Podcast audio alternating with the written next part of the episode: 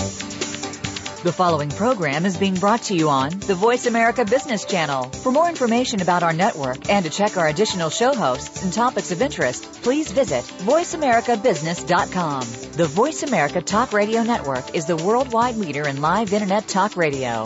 Visit voiceamerica.com. The views and ideas expressed on the following program are strictly those of the host or guests and do not necessarily reflect the views and ideas held by the Voice America Talk Radio Network, its staff, and management.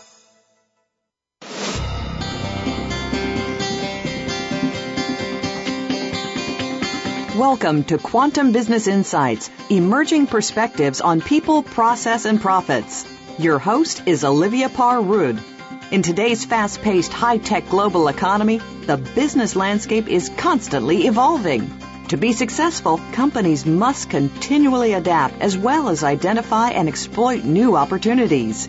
Now, here is the host of Quantum Business Insights, Olivia Parr Rud. Hi, Olivia here. Welcome to Quantum Business Insights, where each week we explore new perspectives on the changing nature of business with thought leaders from around the world and with a special emphasis on what I feel is our most valuable asset, our human capital. So today I'll be exploring our immunity to change. What a powerful topic. And my guest is David Zeitler. David is founder and president of Zeitler Executive Dynamics an executive coaching firm with a focus on sustainable leadership transformation. He also serves as director of coaching for Minds at Work, an organization started by Robert Kegan and Lisa Lahey to support their cutting edge research around change and how to make it last. So, David, welcome to Quantum Business Insights. Thank you for having me, Olivia. It's great to be here. Great. So, to get started, it seems like companies are being forced to constantly adapt just to keep up with the latest technology and pressures from global competition. And I know many organizations that have spent millions of dollars on change management efforts, but the results have been at least underwhelming, at least. Um, and where where I've seen it succeed is where man, the management team works on change on a personal level. You could even call it personal growth, um, but it can be extremely difficult for people to change. And this is where I think your concept of immunity to change is relevant. So what I'd like to explore is why is change so difficult for some people? And what can we do to make it easier? Yeah, that's, I mean, so we're, we're starting with a small topic, which is good. um, yeah, this is, it's, it's a, it's a daunting task to note that there is so much money, or it's it's a daunting, I guess, challenge to note that there is all this money being spent, and the changes that are hoped for are not sticky. Mm. So that um, you know, year in and year out, folks will go through a performance review, for example, and um, these are often very meaningful experiences for the people going through them on both sides of the table. Um, they can even get emotional, um, and the the the dedication to make changes is palpable in these meetings. I know I've kind of you know I've been through them and and uh, I've experienced the the same what happens the next year where you know here we go again. It's the same uh, performance uh, improvement challenges that I faced the year before. Mm-hmm. And so, and this is a common story. And what uh, Robert Kegan and Lisa Lahey uh, decided to do in, in the, the face of this challenge was to take their wisdom from decades of adult uh, developmental psychology and adult learning theory and bring it to bear on these gaps in um, in changes in this, this specifically this stickiness and change. And so they decided to focus on what uh, Ron Heifetz, um, who wrote a book called Adaptive Leadership, uh, what he calls the difference between adaptive changes and technical changes. Mm. And so, you know, technical change is a change where you yourself do not need to change in order to make the change happen. Uh. Um, and whereas an adaptive change is a change where you also need to change even as you are attempting to make uh, the changes that you know are going to get you or your business or your team or your department to the next level. So let me make sure I understand. So a technical change might be that I do something differently, but it doesn't require much from me or just maybe it's something I'm already capable of because it's not where I have to change. Is that accurate?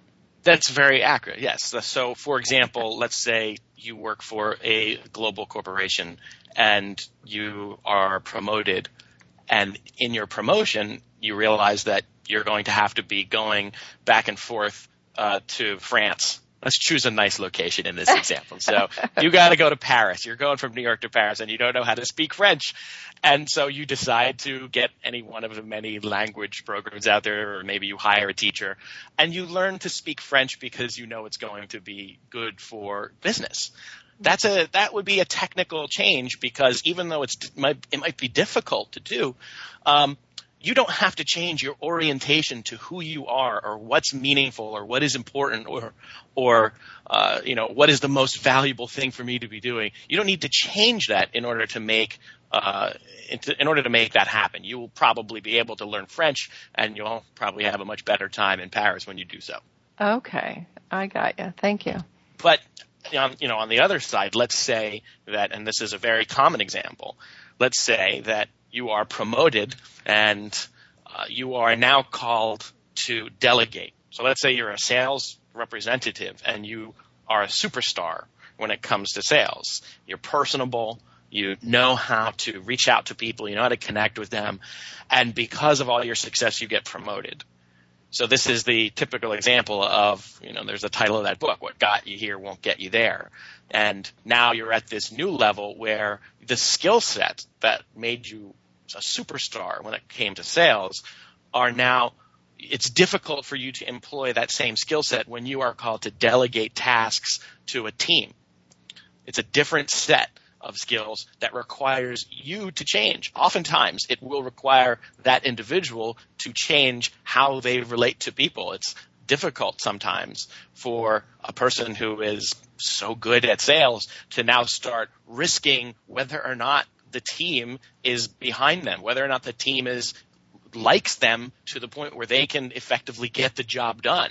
A lot of times there will be a kind of lingering worry that uh, if I am not liked, then my team is not going to do the good job that I need them to do. And so that becomes an adaptive challenge to that manager.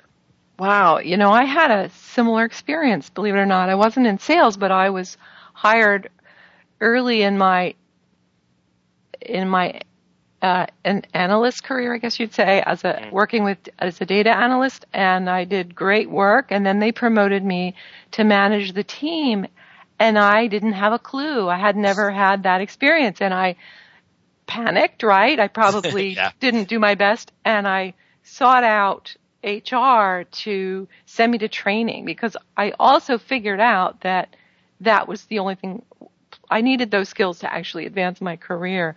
But it was difficult. I remember that. And I, I realized that company was very profitable, but they were still pretty small or a young company. And I, yeah, so I think a lot of companies don't understand that transition to being a manager and how that just takes a whole different set of skills.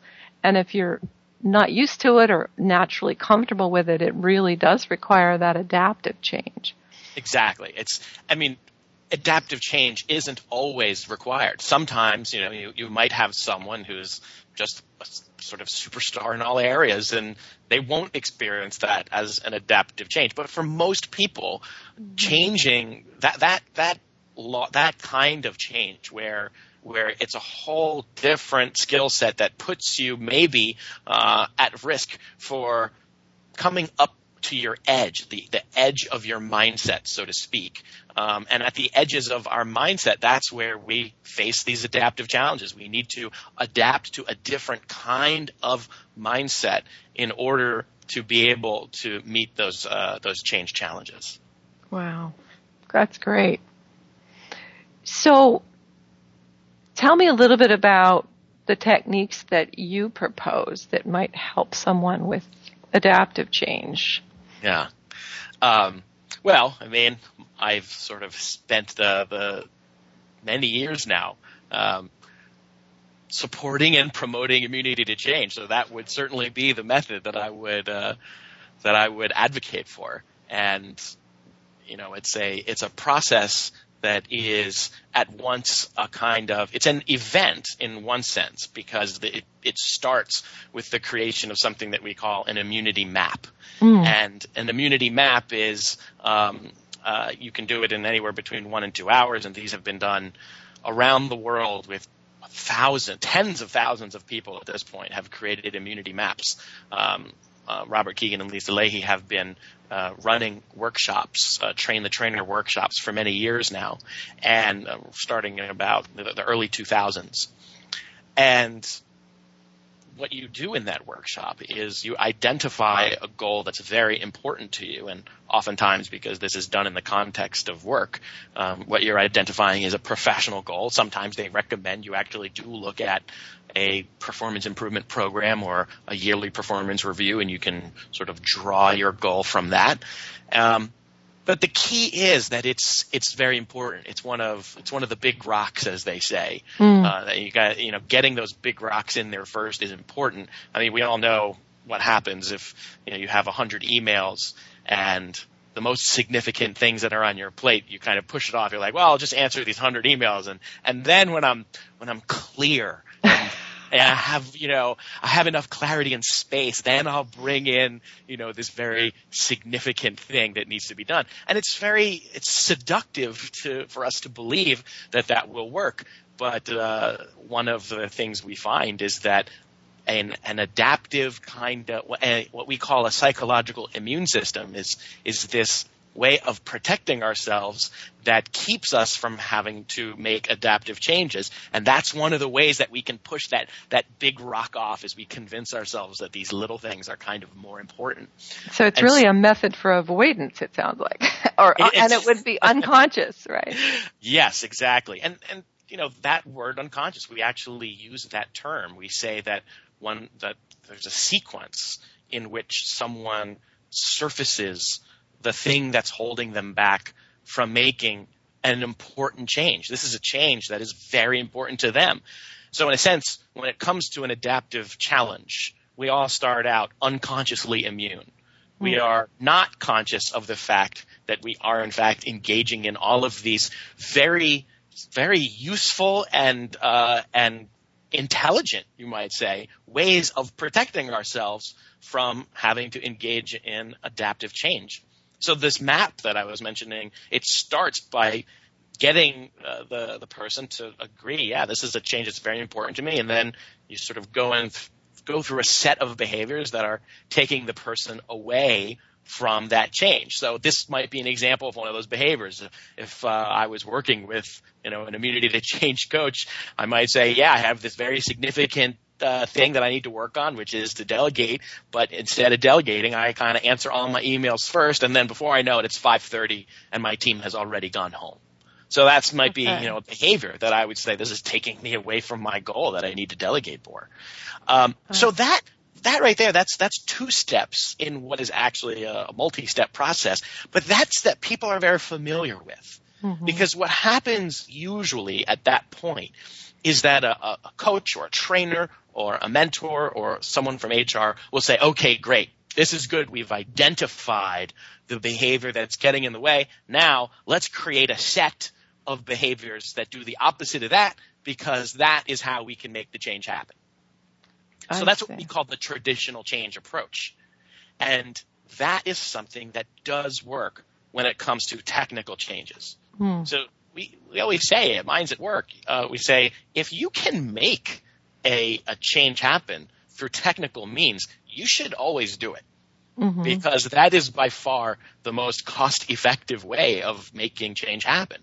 But if you're trying to make adaptive changes and you are meeting those adaptive challenges with these technical change approaches, then you are very much wasting money because that's just not going to work prescribing a set of behaviors that just go to the opposite of the behaviors that are taking you away from your goal, it just doesn't work. It might work for like a couple of weeks, but inevitably the gravity of uh, of your current mindset will sort of pull you back into old behavior patterns. And this is in fact what you see in case studies um, uh, from the business world. So this is sort of the nature of what traditional change management has been doing for years, is what you're saying, or most well, of it. I, I mean, I, I don't want to suggest that that's all they've been doing. There's certainly been, you know, there's certainly been good approaches to change, but mm-hmm. I think, I think the generalization that there is a difference between technical and adaptive changes, and that many times uh, leaders are attempting to make adaptive changes happen through technical means. I think that's true. I think that what you said is true insofar as that is happening. So would the method perhaps be that you try the technical and then once you see that those aren't working, then you know you're dealing with something adaptive and you want to dig in and yeah. use the method. Okay. Yeah, more, more and more and more. Um, and that, that's that's sort of one way. The other way is that you know you're interested you have this leadership team for example and this is the other thing that we have uh, done i mean in my own business as well as in my work um, with minds at work is that you have a group of people that are thoroughbreds in the organization and they need more tools in order to become superstars so they're sort of on this fast track and part of their leadership development program will be going through the immunity to change process because it's this proven method of transforming people, of getting people from whatever mindset they are at into their next mindset. Gotcha. Okay. So that's, that's, the two main ways that that this uh, uh, approach has been used. But I feel a little bit like I, I left a I left like a, a hanging thread there I left people hanging a little. I'm, I'm thinking about your listeners now, and I'm, you know, I want to go back, if that's all right with you, to this to this place, this difference between um, the kind of traditional change approach and then what makes immunity to change different. Sure. Yeah. Why don't you do that? Okay. Great. Thanks. So the traditional change approach would be just, you know, prescribe the new behaviors and then kind of say, all right, here you go, and then send them off on their way, and then maybe check in once every week or maybe once a day even if it's very important and pressing. And the reason it doesn't work, as I said, is because it's usually, you know, a technical solution to an adaptive challenge. So how do you get into the adaptive solution to the adaptive challenge? Well, you start by taking those behaviors and generating a set of commitments to self-protection. Mm. This is this is where the notion of adult mindsets starts to become very important because oftentimes we have an unconscious commitment to a kind of self-protection that is about something extremely important to us. So let's take the example of the person who needs to delegate. It's, you know, it's a five out of five of importance on the, on a scale of one to five. You know, how important is this to you? they might have what we call a competing commitment that, well, if I might also be committed to making sure that I am not disliked by my team. Got you. So and, I really want to um, take more time on this, but we're yeah. up on a break, and okay. I think this is probably a. We'll let the listeners Yes. Wait for the conclusion, right? But the um, solution is coming. Yeah, because this is, I think, the meat of it, or the really juicy yeah. part that I think is so fun. I wouldn't want to have to break it in a right. inappropriate place. So. Um, stay tuned, everybody. My guest is David Zeitler, and we'll be back in a few minutes.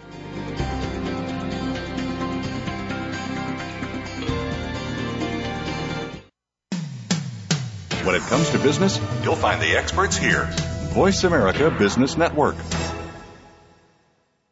Our workplace is dynamically changing. How do you stay ahead of the curve with respect to learning and training? Tune in every week to The Future of Workforce Learning and Development with host Dr. Pamela Robinson. You'll learn about real world strategies, solutions, and resources that will showcase these changes and keep you ready for what's next. The Future of Workforce Learning and Development is heard live every Wednesday at 1 p.m. Eastern Time, 10 a.m. Pacific Time on the Voice America Business Channel. Do you, like most Americans, spend the majority of your life at work? Are you making it the joy that it deserves to be? Or are you feeling drained and unfocused? Tune in to A Great Place to Work with hosts Kurt Kaufman and Dr. Kathy Sorensen. Your hosts have more than 30 years of experience in workplace consulting and are ready to bring you the secrets and success stories of businesses who are making their business a great place to work. Listen every Friday at 11 a.m. Pacific Time, 2 p.m. Eastern Time on the Voice America Business Channel and enjoy a better workplace and a better life. Voice America Business Network, the bottom line in business.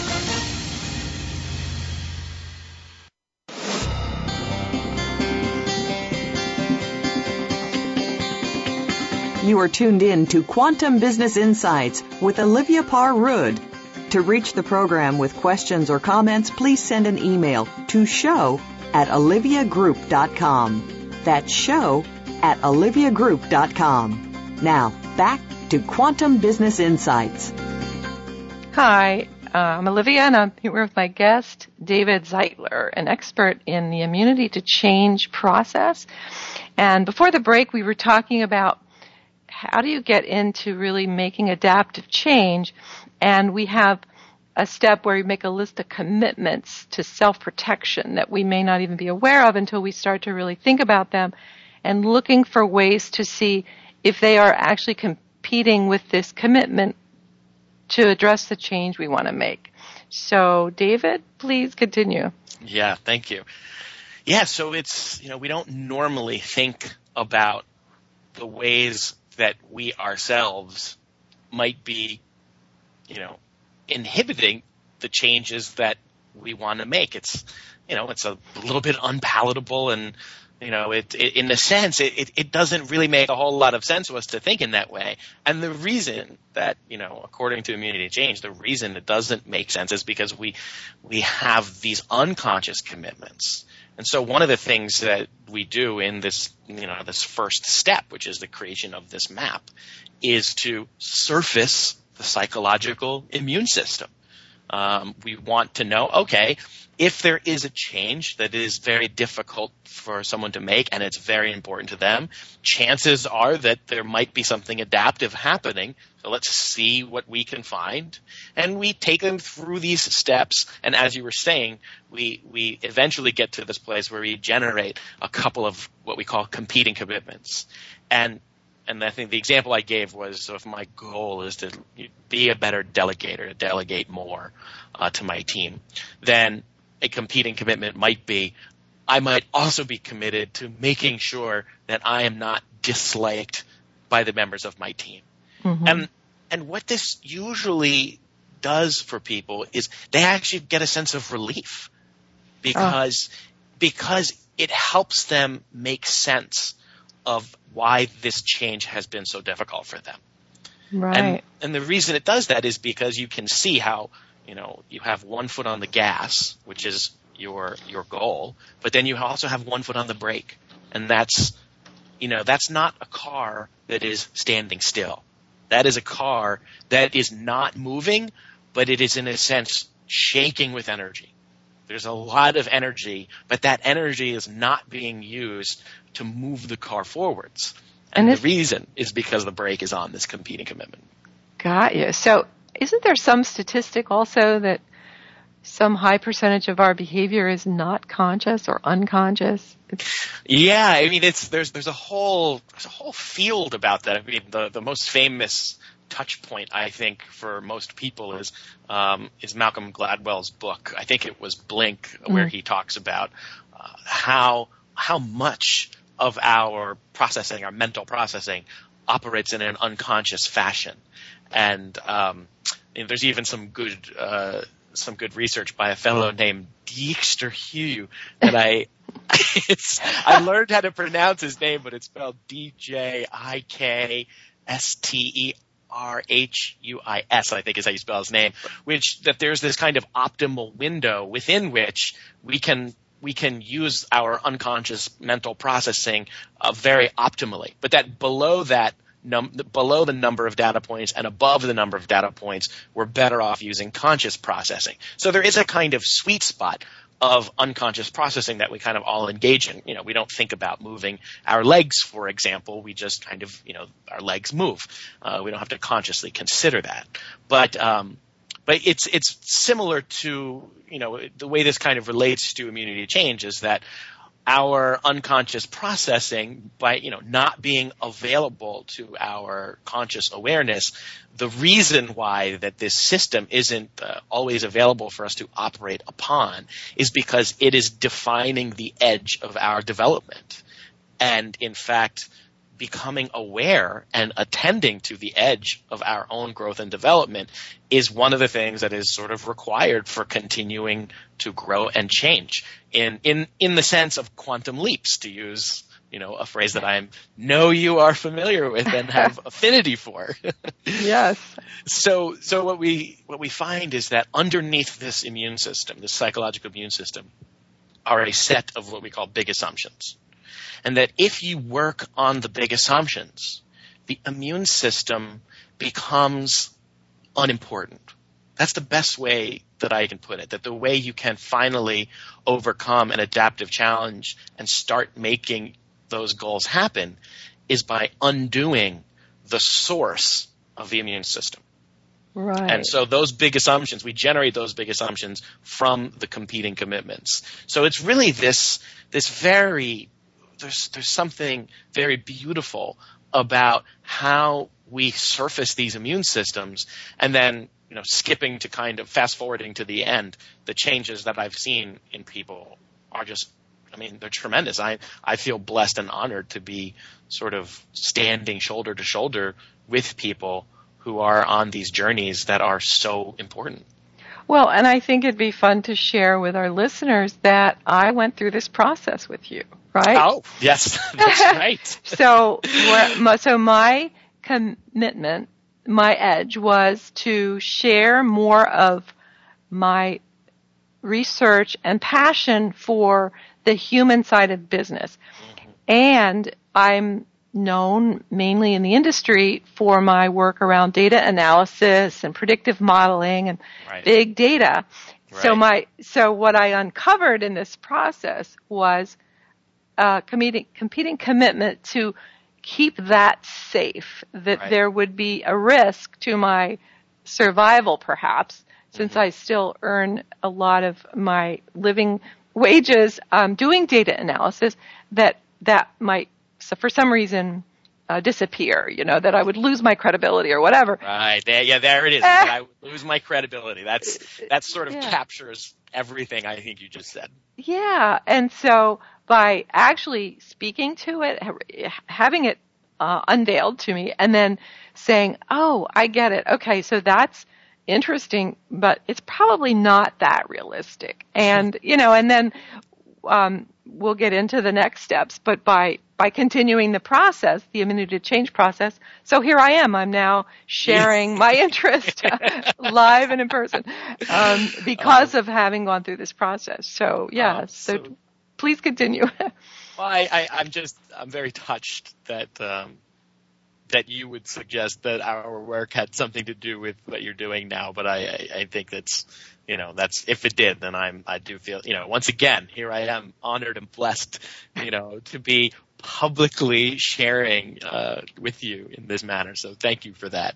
Oh, um, pleasure. But yeah, as you as you as you said, it's the mapping is really just the beginning. The the, the process itself or the methodology. So that's, you know, the, the first part is an event and the event is create a map. Mm-hmm. And then the, the, the next part is taking the map and then using it, using it to gain insight. And so we have this insight phase that we go through in the coaching arc. And then the second phase of the coaching arc is action. So I, there's there's a lot of there's a lot of argument about who came up with this quote. Some people say it's from Immanuel Kant, and some people say that no, it's just sort of nobody really knows. But but everybody's heard some version of it, which is that uh, insight without action uh, is impotent, and action without insight is blind. Wow. Yeah. You know, and, and the and the unconscious piece being uh, brought to consciousness, I guess, is the insight. Right? Exactly. Okay. Exactly. So the insight phase is really, it begins with the event of creating this immunity map. And then the first half of the coaching arc is, all right, let's look at this map and this in particular, let's identify this, you know, one or two or sometimes three big assumptions then look at which one is most important for supporting the psychological immune system, and then we get clarity. We go, sometimes we go into the history of it, sometimes we go into the the forward progress of what it would look like if it was not present in one's life, and then we start the self-observation phase. Uh, phase. So it's really uh, a lot. There's a lot of mindfulness um, uh, exercises that mm. we engage in uh, in this insight phase. And as soon as you know, one of the things that we, we never want the um, the perfect to be the enemy of the good in immunity to change coaching. So, you know, whereas uh, you know, I found some other methods where there's just you know, I felt like, all right, let's let's you know, let's get going. You know, it's messy. You know, actual mm-hmm. actual psychological development, actual change when it comes to adaptive change is messy.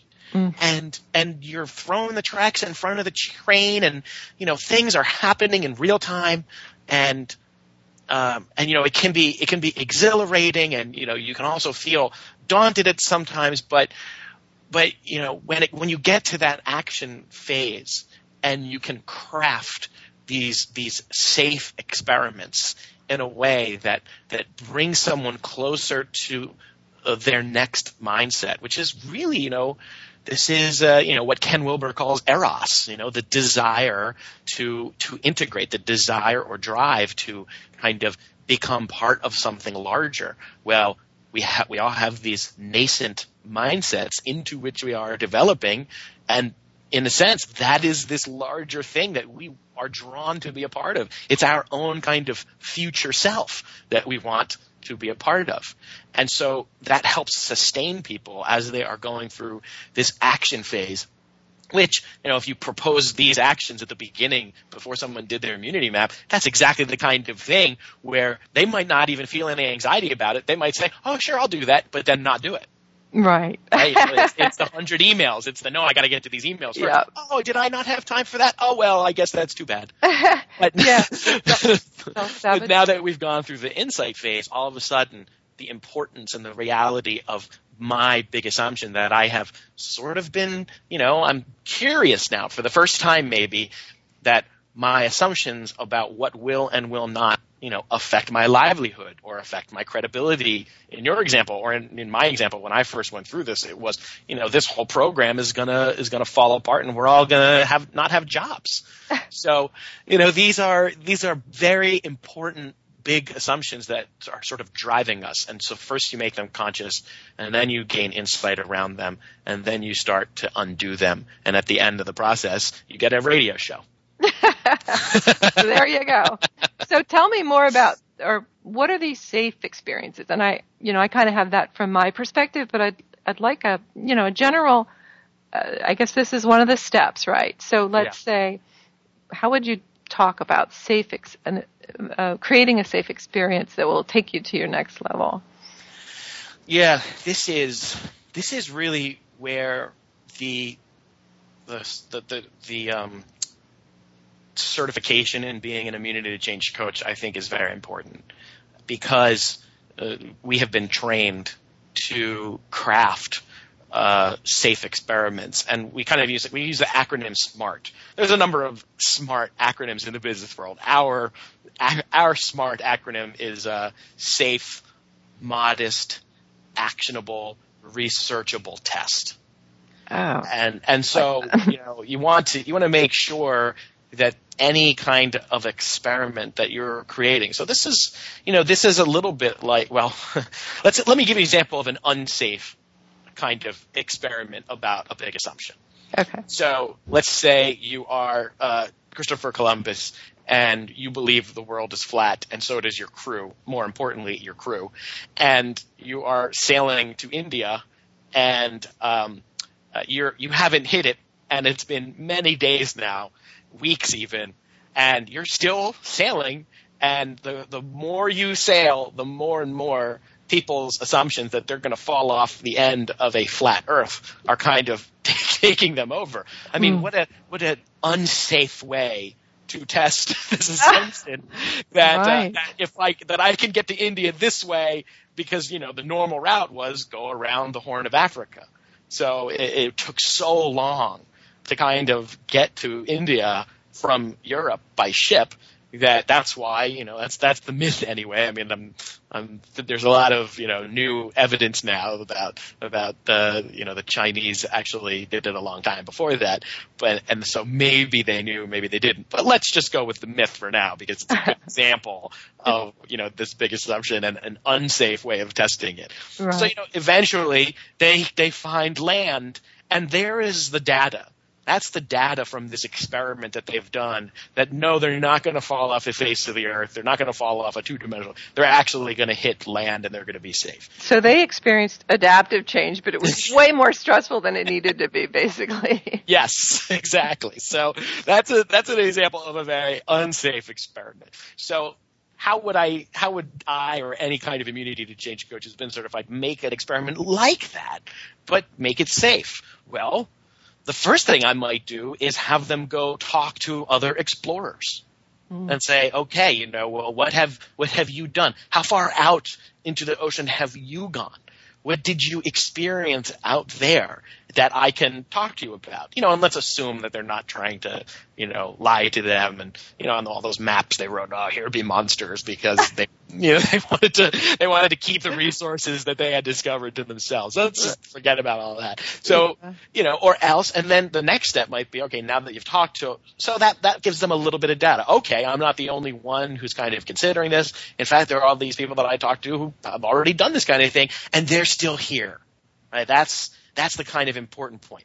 How come, how come Bob, who is so much like me, can delegate and, and I have a problem delegating? How come he doesn't suffer the consequences that I believe are going to happen to me. So you can't run that experiment until you've surfaced your immune system and, and honed your big assumption. So now that person can maybe go and interview Bob and say, Hey, you know, I'm wondering if you'll be willing to talk with me about your delegation practices and you know what are the challenges you face with it and inevitably that kind of first very safe test will will give them very good data and and now they've you know it gives them confidence in continuing to sort of turn up the volume very slowly on testing so, so you, you, would want identify the interview as a form of a test in this model is what you're saying it's a yeah, it's a kind of test or experiment where the goal is not to make a behavior change. The goal is for them to gather data on whether or not their big assumption is true. Got it. Okay. Interesting. That's a different way of looking at it. Okay. Yes, exactly, exactly. We're, I mean, it's good that eventually, you know, most most immune change coaches will near the end of the sort of experimental or testing period will start to turn the volume up to the point where the changes uh, or the, the experiments themselves have actions in them that are actually pulling them towards their goal.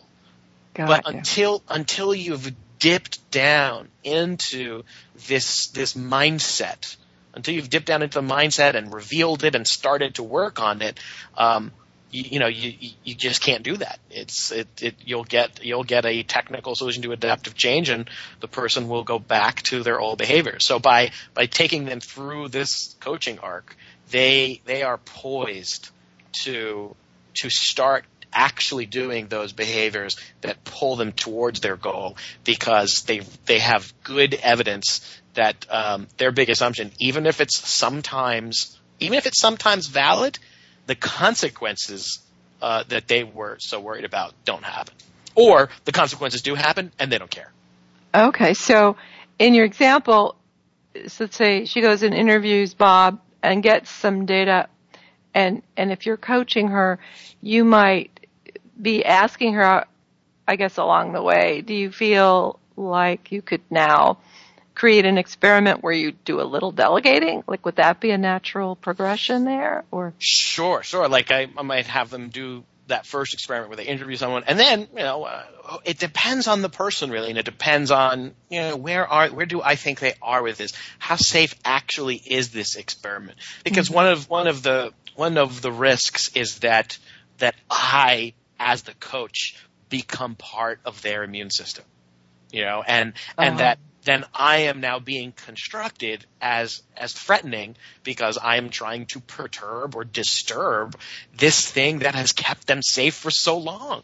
Interesting. So we're just up on a break. I really Okay. want to uh, pursue that a little bit more. So please stay tuned. I'm talking about immunity to change with David Zeitler. We'll be back in a minute.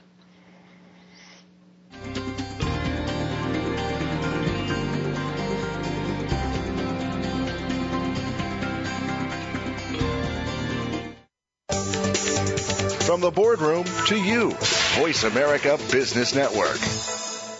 How can we Americans realize our dreams to earn a living? How can you pursue your dream and make money as an owner or an employee? Learn how at The American Business Person, the online weekly radio talk show hosted by Rich Killian. Today's business leaders share how to succeed and what fails. If you own a new or established business or ever hope to, you must tune in. Join us every Wednesday at 3 p.m. Eastern Time, 2 p.m. Central, and noon Pacific on the Voice America Business Channel or listen on demand to our archived shows. Everybody needs expert advice when they look to develop their personal brand. Join Rochelle McCrary for The Leader and the Muse. Rochelle and her guests will bring you practical tips and tools to help you build your brand in ways that propel you into greater personal and business success. For strategies, stories, and much more, tune in to the Voice America Business Channel every Friday at noon Pacific Time, 3 p.m. Eastern Time for The Leader and the Muse. And get ready to take your brand to the next level. Business community's first choice in Internet Talk Radio. Voice America Business Network.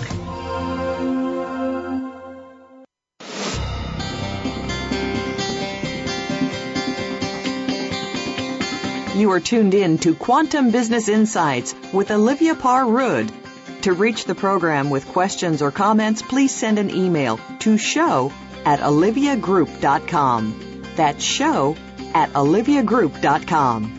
Now, back to Quantum Business Insights. Hi, this is Olivia, and I'm with uh, David Zeitler today. We're talking about immunity to change. And right before the break, we were talking about how we want to take incremental steps towards gathering data to uh, figure out whether we are going to reach, to be able to, to take action in our goal.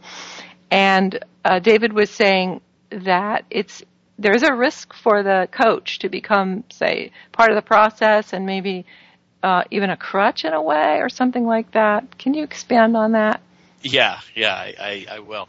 And so, the, basically, the the reason that you that you tune up, you you tune up or you turn up the volume or ramp up these the experimental phase very slowly is because um, this you know this is a, an adaptive system. So being adaptive, the system of self protection will construct the world and possibly the coach, because the coach is of course part of their world, as being unsafe in some sense. Mm. And so while you while you want to make sure you're making the changes happen, when you're when you're attempting to sort of undo or deconstruct or or help someone transform through this process, it's actually much better to go slowly.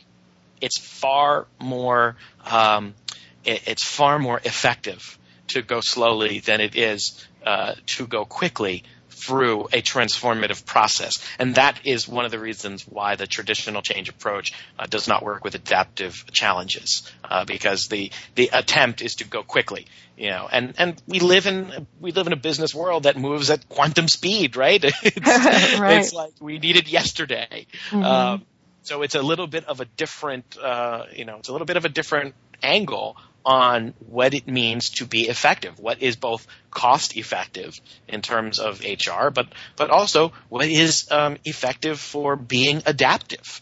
You know, businesses want to be flexible and nimble, and the idea that that transformation should happen slowly is is counterintuitive in some sense to a lot of leaders' positions and and the demands of leadership. Mm, the But pressures. Yes, exactly. But but you know the the leaders who have engaged this process and gone you know slowly through it have you know been very happy uh, for the most part. You know I haven't heard haven't had any complaints yet, so that's good. Well, so that brings me to a question when you were saying about speed of change, and I'm reading a lot about how younger people are their their minds are developing somewhat differently because they are sort of online at a young age and they're they are used to technology. And have you noticed and it may not be age but but different uh, levels of adaptability or the speed of adaptability among people? Are there any kind of characteristics that you've noticed? Wow that's you know that's a really good question. I i, I mean i've certainly noticed I, I've I've done an immunity change coaching arc with so many people now and you know for, literally from main street to wall street and many different ages. Um, i think the the youngest person i've worked with was uh, 21 um, and the oldest person i've worked with uh, is in his 80s so wow. so you know uh, i really have kind of had a broad range of experience with using this method.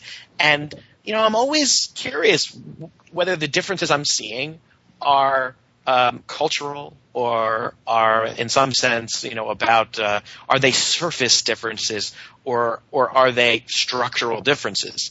Um, you know, as a, I, I came to immunity to change coaching through my research in developmental psychology in adult development, and before that, you know, I got to adult development by loving sort of Piaget and childhood development. So, you know, my my I think there's two things at work here. One is that we construct our world as much as we are receptive of our world. So there was this idea in the beginning of the 20th century, you know, in, in, education that children are a tabula rasa and you can just, they're a chalkboard and you write on them and they can dutifully kind of reproduce the, the, the information or behaviors or actions that you're attempting to write on this blank chalkboard. No wonder I didn't like school. and and Piaget really came along and said, "Wait a minute, you know, this is not true. Actually, uh, children aren't just tabula rasa. They they are constructing their world in the way that they can as much as they are kind of receiving. So there's really this this he called it interactionism. There's really this two-way street that's always going on. So when it comes to mindsets, whether it's childhood mindsets or adult mindsets, uh, my experience is that the mindsets themselves, you know, what what people are identified with subjectively versus what can they take as object, you know, what is in their field of awareness. That really, there's very good evidence that um, that this is something universal and that we have a good kind of grasp of how subject and object play out at these different mindsets. However, what does seem to change is the content that is being put in, into the system and then used.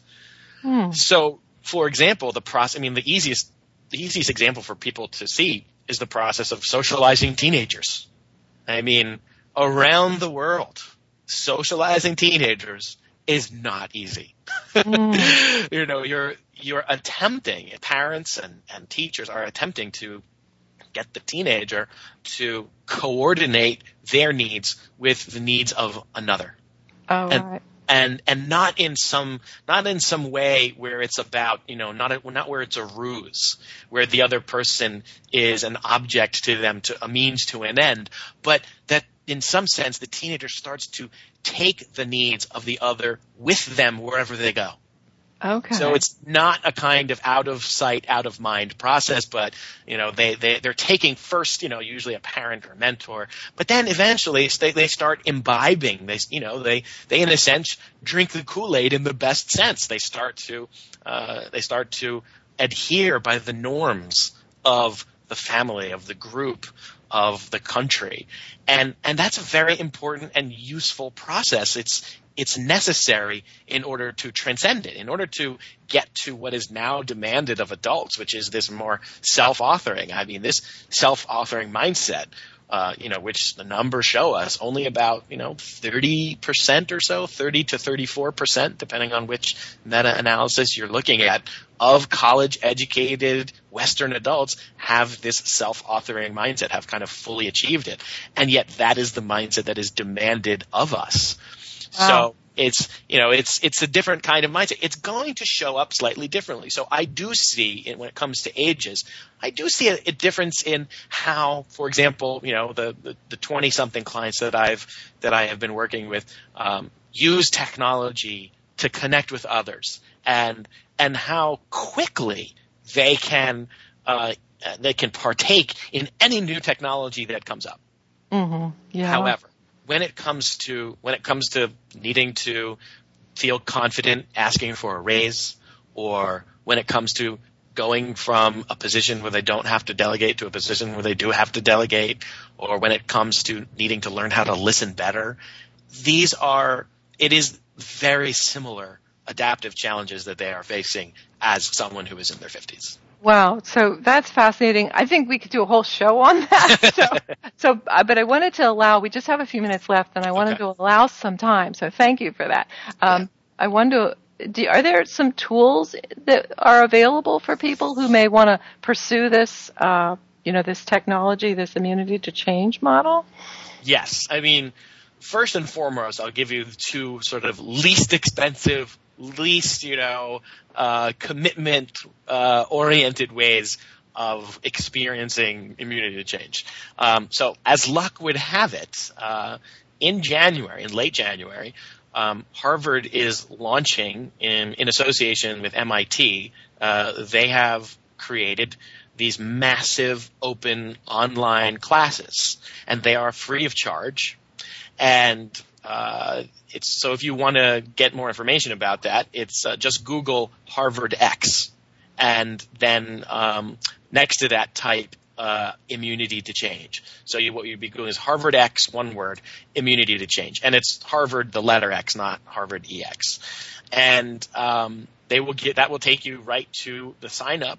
Uh, for this free, basically online course that's led by Bob Kegan and Lisa Lahey, and um, you will be taken through the steps of uh, an immunity change system. Right now, about 30,000 people have signed up. I don't think there is a limit. So that's the easiest way. Now, you will probably have to uh, buy the book. Um, so that's available both in, in electronic format uh, on a Kindle or a Kindle app, as well as you know you can get the you can get the old school copy, uh, hard you know hard copy, which us older people like. yeah, you know it's I I like I, I, like both. I mean they have different advantages, right? Yeah, well, fiction I like on the Kindle, but I, for my research, I love the. Anyway. Yeah, yeah. For research purposes, it's hard to it's hard to not write write in the book. Mm-hmm. and then the, the, the second way, um, which uh, is coming in 2014, I, I, I can't say exactly when, but um, you know my my hope, or I guess our hope, is that it will be uh, in quarter one or quarter two of 2014. Is that uh, Robb Smith, who is um, the president of Integral Life, has created a company called Chrysalis, and their focus is on an open software platform uh, of change. So they are dedicated to to bringing change pathways, and the portal that they're using are smartphones. So it's a very wise move, I think, on his part to see that smartphones are not just a part of they're, they're not just a part of our um, you know our kind of day to day work operations. They're sort of infused in our professional and our personal lives at this point. And so they're kind of taking advantage of this trend and just making the next logical step, which is let's offer people these pathways to, to change. So there's all kinds of different pathways and immunity to change is going to be one of those paths that's available uh, through Chrysalis. So there's two very 21st century uh, means to interact with uh, the immunity to change system. That's amazing. Well, thanks. Well, we have about a little less than three minutes left. Um, so let me ask you, say, if somebody wanted to come to you for coaching, mm-hmm. um, what would what would be the first couple questions you might ask them? Oh well, yeah. I mean, the, the, the first question I always ask is, you know, what what brought you to uh, to wanting to be coached? Got you it. What's what's basically like, you know, what's going on? Well, let's just have a casual conversation because usually that's you know, at that point, if someone is is seeking out coaching, then it usually means there is um, you know they've been they've been suffering because they've been trying to make a change happen and it's been elusive and that is indeed where um, that's where this method can be so powerful. Wow. Well and i remember when i worked with you the thing that was so great was your ability to kind of rule things out so i won't get into specifics i can't even remember all the details but for me to try to figure out what was my competing yeah. goal uh, it it I thought you were just so gifted in. I'm going to use the word hammering. It's not really the right word, but but taking me away from taking me out of my head to Yeah. just be able to say this is what I'm thinking or actually what I was feeling. So so I, I tend to overwrite things with my left brain, but because of your style, which was so effective, and I I mean it in the most positive way, um, I could then just say, here's what I'm feeling. And then when it got down to this level of fear, I don't know if I would have gotten to that if I'd stayed in my left brain and been real, you know, methodical about it. Yeah, Um, yeah, no, I, I really appreciate that. It's um, one of the things we definitely were trained in uh, is the kind of empathic listening that that allows us to see when you know when is it most important to support, when is it most important to challenge, and that's really kind of what it comes down to. So I really appreciate that. Well, my pleasure. So it looks like we're about out of time. David, thank you so much for being my guest today, and I hope you come back and visit me again. Oh, I, I would love to. It's been a real pleasure, and, and and you know, of course, an honor to have worked with you in Immunity Change. So thanks for bringing that in. Oh, thank you. So next week, I'm going to be exploring how to create a culture of innovation with Mitch Ditkoff. And you really want to tune into this. Mitch is the number one ranked creativity blogger in the world in 2010 and 2011. And he's a regular contributor to the Huffington Post. So be sure to tune in next week. I'm your host, Olivia Parr Rud, saying thank you for tuning in to Quantum Business Insights. Have a great week.